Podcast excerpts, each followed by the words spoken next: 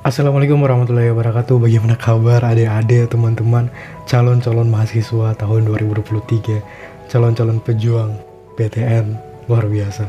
Semoga semangatnya masih tetap membara Tetap pejuang-pejuang SNMPTN Eh bukan. SNBB dan juga SN Bukan BB lagi SNBP dan juga SNBT Bagaimana kabar? Semoga sehat selalu Jaga kesehatan jaga fisik, mental, psikologis, jangan over-overthinking terus menerus. jaga pola makan, semoga sehat selalu sampai juga di proses pendaftaran, sampai selesai, sampai jurusan yang Anda inginkan dan universitas yang Anda inginkan dapat juga dan juga melaksanakan perkuliahan dengan lancar jaya.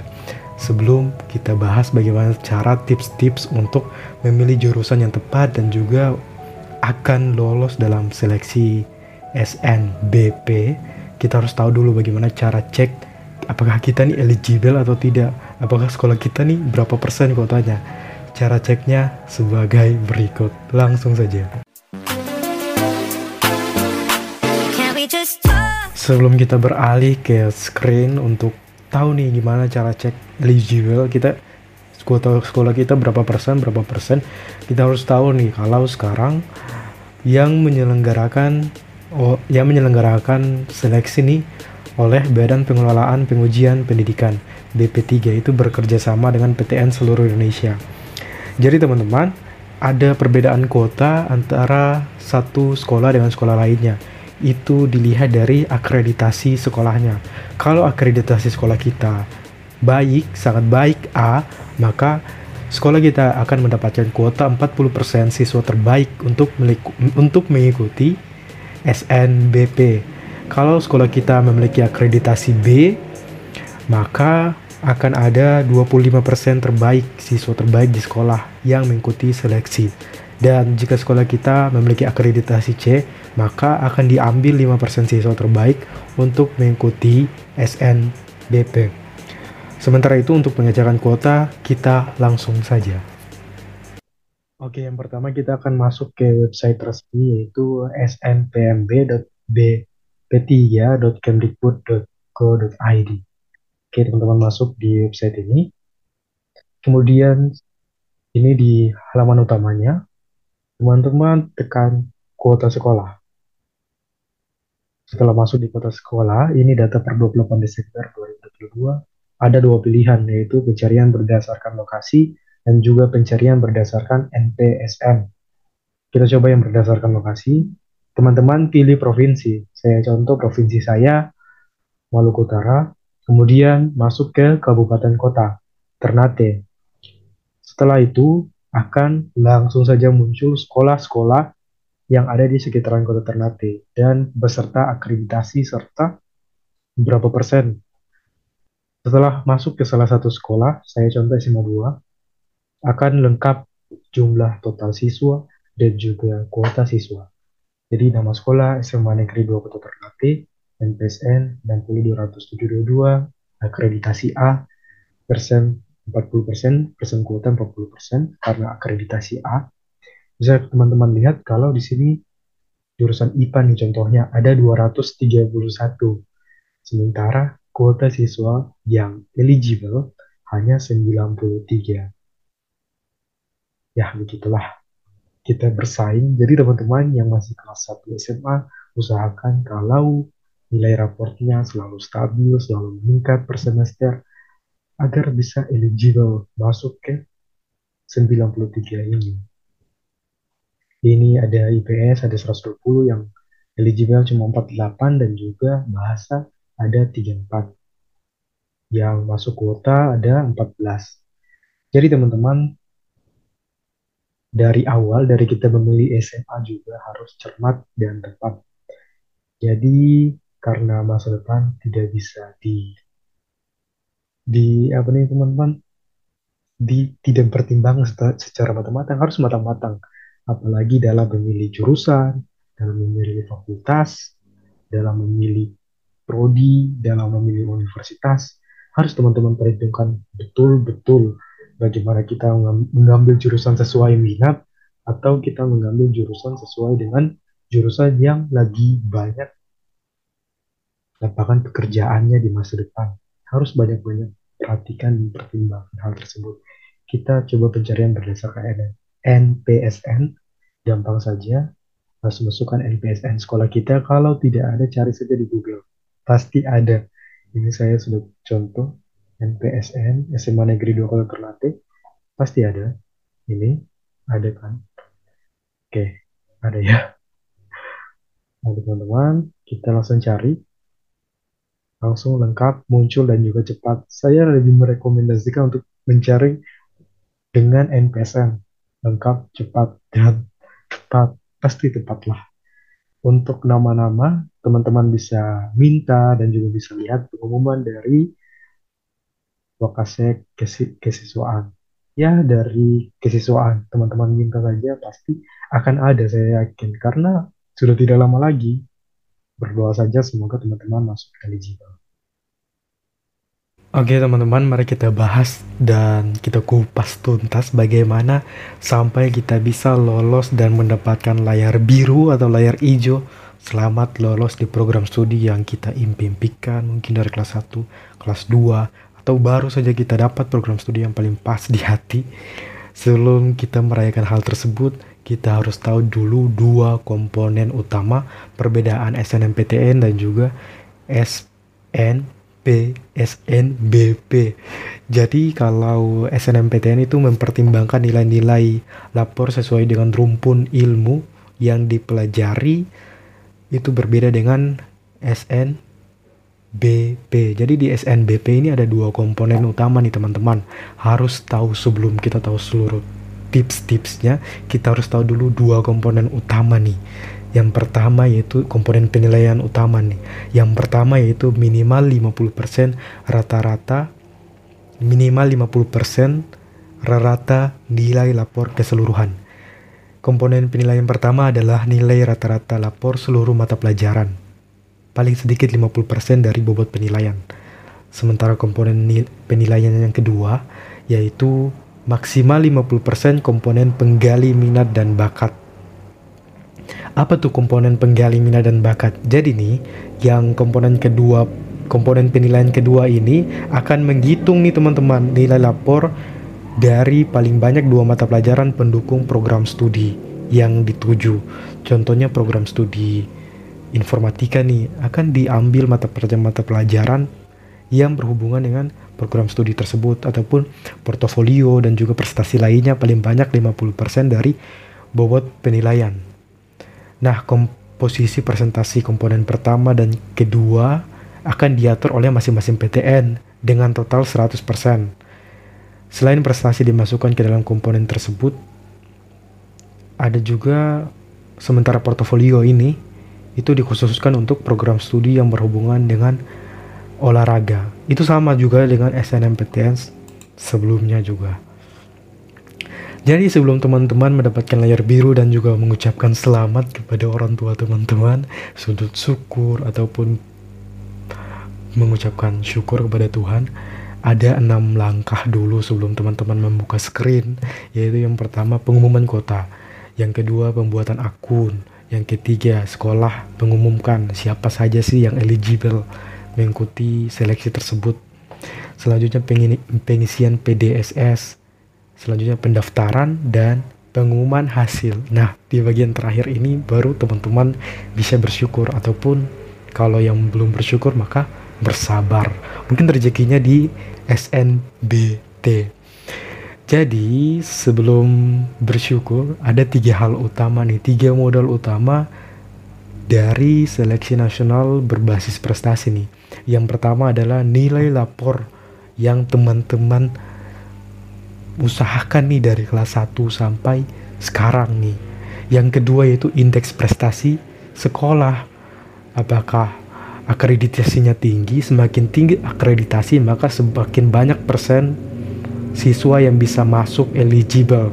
Seperti yang sebelumnya saya sudah katakan, kalau akreditasinya A 40%, akreditasi B 25% dan juga akreditasi C hanya 5%. Dan yang ketiga yaitu strategi pintar-pintar memilih jurusan yang memiliki peluang lulus. Nah, yang pertama, nilai yang kedua, sekolah, indeks akreditasi sekolah. Yang ketiga nih yang paling penting yaitu strategi dalam memilih prodi dan juga jurusan teman-temannya. Bedanya SNBT, SNPT dan juga SNBP yaitu ada sedikit tricky nih kalau yang berdasarkan prestasi. Jadinya contohnya kalau UTBK ataupun berdasarkan tertulis teman-teman bisa lihat skor lawan Anda nih. Sementara kalau berdasarkan prestasi teman-teman tidak bisa melihat scoring atau nilai orang lain yang yang mengikuti SNBP. Jadi di tips yang ketiga itu teman-teman harus pinter-pinter memainkan kartu teman-teman, pinter-pinter memilih peluang lulus dan pinter-pinter trik-triknya gimana sih memainkan modal yang ketiga tadi ini nih yang ketiga ini akan saya bahas kupas tuntas secara jelas di video ini. Nanti juga saya akan kasih tahu teman-teman bagaimana cara menghitung nilai rata-rata lapor dengan pas.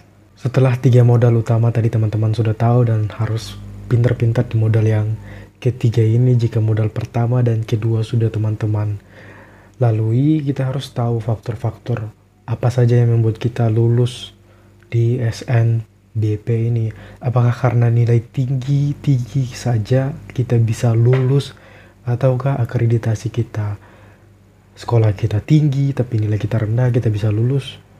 Kita harus banyak-banyak cermat dan juga banyak-banyak tahu nih apa saja faktor-faktor yang mempengaruhi lulusnya seseorang di SNBP jadi teman-teman umumnya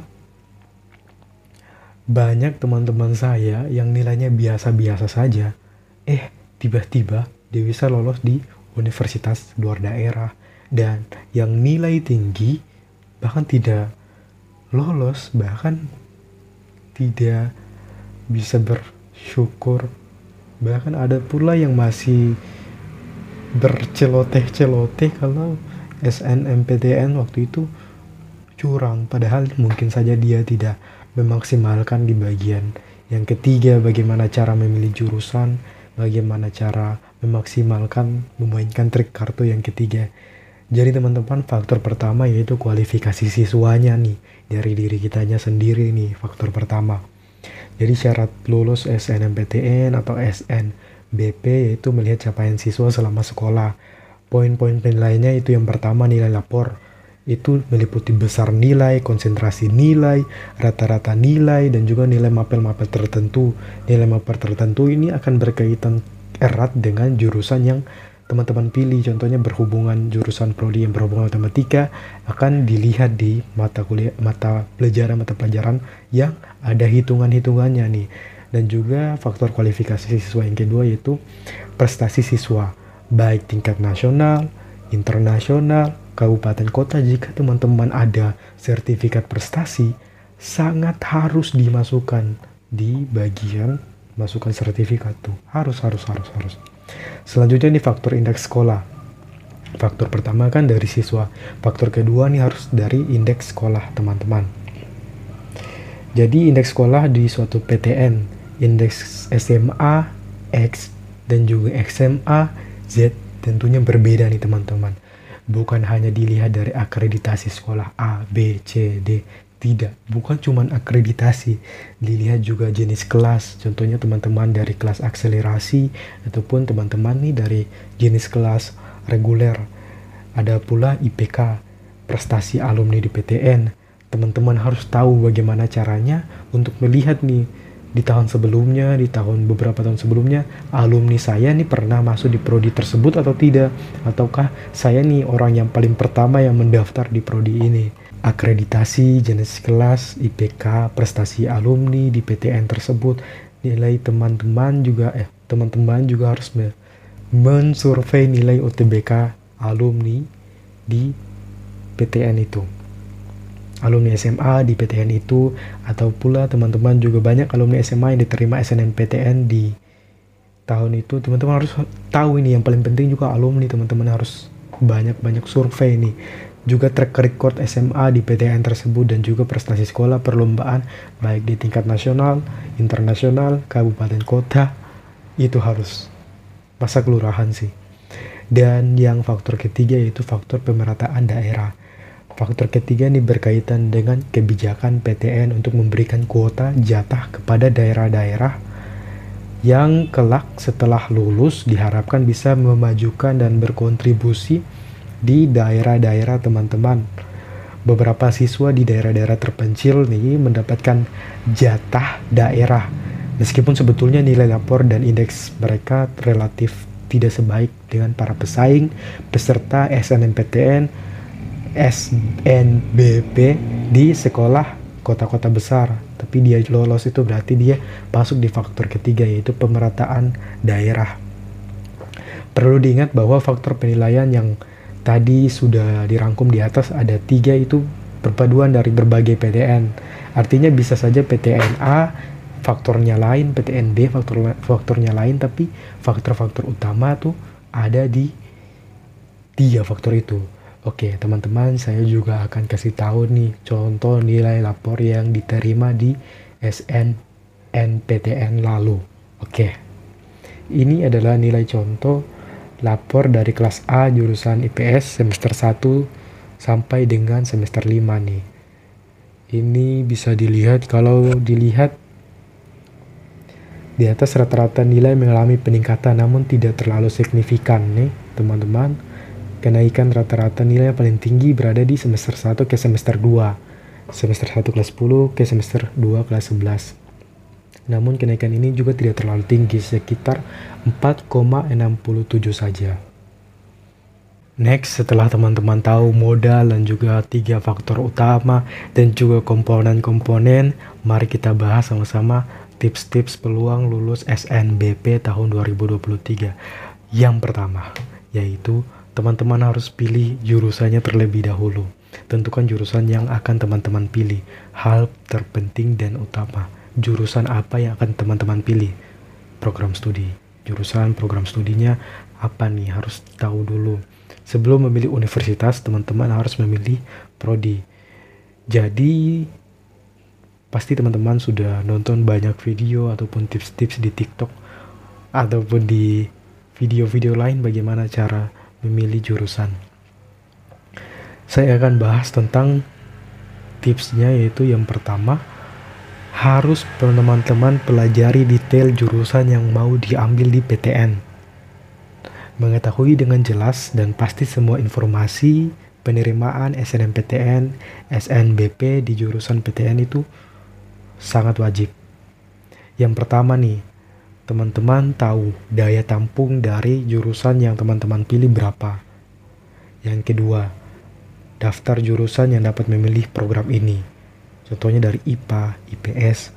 Selanjutnya yaitu sebaran siswa yang diterima, jumlah pendaftar, dan juga jumlah yang diterima. Teman-teman harus tahu jumlah pendaftar dan jumlah diterima ini harus teman-teman bisa cek. Oke, selanjutnya teman-teman harus tahu indeks sekolah teman-teman berapa karena indeks setiap sekolah itu berbeda dan setiap tahun juga berbeda. Contohnya di tahun 2021 siswa yang diterima di PTN A dari SMA X itu sebanyak 50 orang nih dari jumlah pendaftar 100 orang. Selanjutnya di tahun 2022 siswa yang diterima di SMA tersebut dari PTN tersebut mengalami peningkatan 60 dari 100 orang. Itu berarti jumlah ketetapan dari setiap tahun ke tahun itu berbeda. Dari angka itu secara kasar kita bisa lihat kalau PTN ini dia menerima sekolah ini dan juga peluang kita di PTN ini bisa dilihat. Jadi teman-teman selain melihat nilai teman-teman melihat grafik nilai apakah dia semakin meningkat, semakin menurun, ataupun stabil, ataupun terlalu curam naiknya, teman-teman harus memperhatikan faktor alumni. Itu adalah salah satu yang paling penting ketika mengikuti seleksi SNPB. Yang kesalahan-kesalahan umum ketika teman-teman saya mendaftar itu memiliki memilih jurusan berdasarkan passing grade. Banyak teman-teman saya memilih jurusan berdasarkan passing grade padahal passing grade itu perhitungannya dari nilai UTBK lagi pula angka passing grade belum tentu akurat Selanjutnya yaitu teman-teman jangan terlalu berharap kalau lulus di SNPB PTN pilihan, teman-teman. Apalagi di pilihan kedua, itu jangan terlalu berharap. Jadi perlu diketahui kalau SNMPTN tahun 2021 lalu ternyata dari 854.599 ribu siswa yang mendaftar SNMPTN ternyata hanya 110.459 siswa yang diterima lewat jalur undangan. Jadi artinya hanya 12,29% dari keseluruhan siswa yang mendaftar. Ini adalah presentasi yang kecil untuk jumlah pendaftar yang sebesar ini. Jadi kesimpulannya bisa teman-teman lihat di tabel berikut.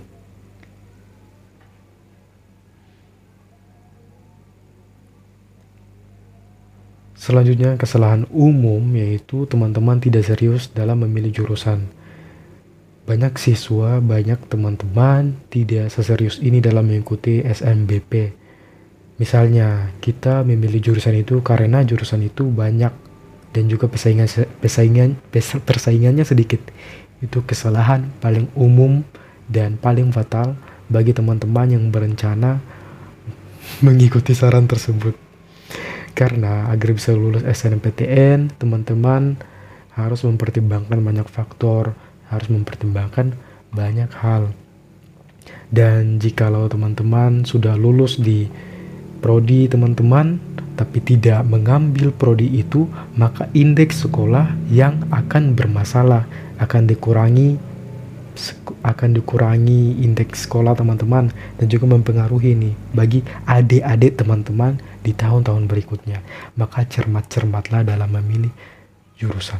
Jadi cari jurusan yang sesuai minat, target kampus yang diimpikan, riset kampus dan jurusannya, ide yang paling penting yang tadi saya sudah bilang, alumni-alumni tahun sebelumnya berapa yang lolos, dan juga jumlah pendaftar, jumlah penerimanya, itu harus teman-teman riset Bagaimana cara riset?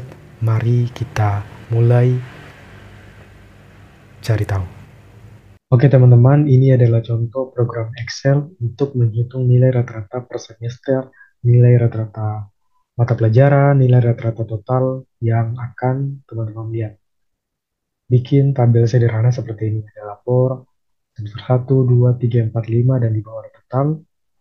Kemudian mata pelajaran fisika, matematika, kimia, bahasa Inggris, bahasa Indonesia, biologi.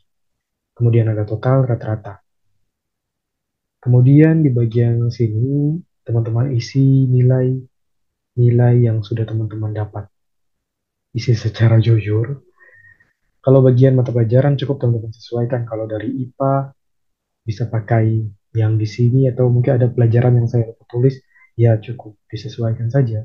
Kalau dari PS mungkin sosiologi dan lain-lain. Kalau dari bahasa, bahasa Jerman, bahasa Indonesia, ya banyak lah.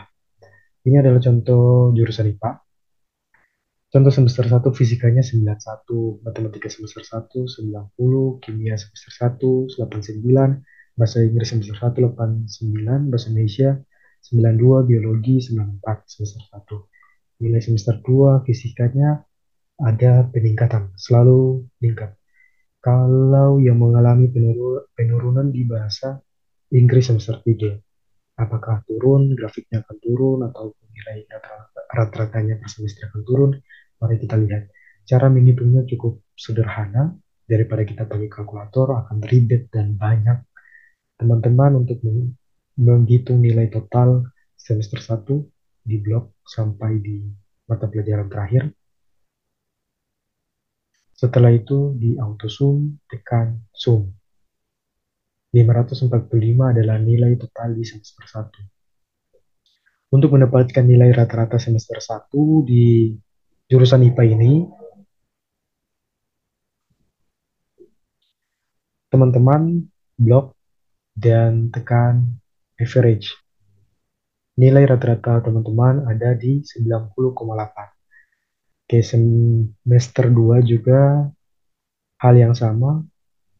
Total semester 2 553, rata-rata semester 2 92,1 artinya meningkat. Total semester 3 rata-rata semester 3 tekan sama seperti sebelumnya average 92,5 semester 4 auto zoom tekan zoom ini untuk nilai total semester 4 566 semester 5 zoom. Dan untuk hitung nilai rata-rata di blok sampai pada pelajaran terakhir dan tekan average. Kira rata-rata semester 4 Oke, bisa teman-teman lihat di bagian total dan rata-rata. Rata-rata semester 1 90,8, 92, kemudian semester 2 92,1, 92,5, 94,3, 95,3 yang artinya di tiap per semester ada peningkatan. Walaupun nilai ada mengalami penurunan 90,89, kemudian naik ke 93. Di bagian mana lagi saya ada kasih penurunan ini 9089 walaupun ada ribet ya walaupun ada penurunan tapi yang penting tidak terlalu banyak maka tidak terlalu berpengaruh di grafik untuk nilai rata-rata nilai rata-rata per mata pelajaran teman-teman cukup blok. Dan auto zoom kemudian average. Maka muncul nilai rata-rata per mata pelajaran selama semester 1 sampai semester 5 ini fisika nilai totalnya 93,4 matematika 93,4 kimia 90,8 bahasa Inggris 91,2 bahasa Indonesia 94,2 geologi 95,2 dan yang paling penting adalah nilai rata-rata keseluruhan teman-teman. Jadi ini yang paling penting. Nilai rata-rata keseluruhan teman-teman dari semester 1 sampai semester 5 jadi rata-rata per semester yang sudah kita dapat, lalu kita blok, dan pergi ke zoom, dan tekan average. Bisa teman-teman lihat dari semester 1 sampai semester 5 dengan nilai ini, dan nilai rata-rata per semester per mata pelajaran ini, dan nilai rata-rata per semester ini, maka nilai keseluruhan yang didapat oleh sampel ini adalah 93,03. Jadi kita bisa bilang bahwa nilai rata-rata dengan nilai tersebut adalah 93,03. Cukup sederhana dalam hitung nilai rata-rata per semester. Semoga teman-teman paham. Sekian teman-teman video penjelasan lengkap dimulai dari komponen-komponen utama, faktor-faktor pendukung, tiga modal utama dalam seleksi nasional berbasis prestasi, sampai yang di terakhir saya ada bahas bagaimana cara menghitung nilai rata-rata menggunakan Excel supaya tidak ribet kalau pakai HP kan ribet dijumlahkan satu-satu. Pakai Excel saja supaya tidak ribet. Sekian jikalau ada masih ada pertanyaan, saran, masukan terhadap video ini, silakan tulis di kolom komentar. Dan juga buat teman-teman, adik-adik yang berjuang di seleksi nasional berbasis prestasi ataupun seleksi nasional berbasis tes tertulis, semoga lancar jaya jaga kesehatan, jaga psikologis, jaga mental teman-teman, jangan terlalu begadang, jangan terlalu overthinking, semoga hasil yang terbaik apa pun itu. Wabillahi taufiq wal hidayah, wassalamualaikum warahmatullahi wabarakatuh.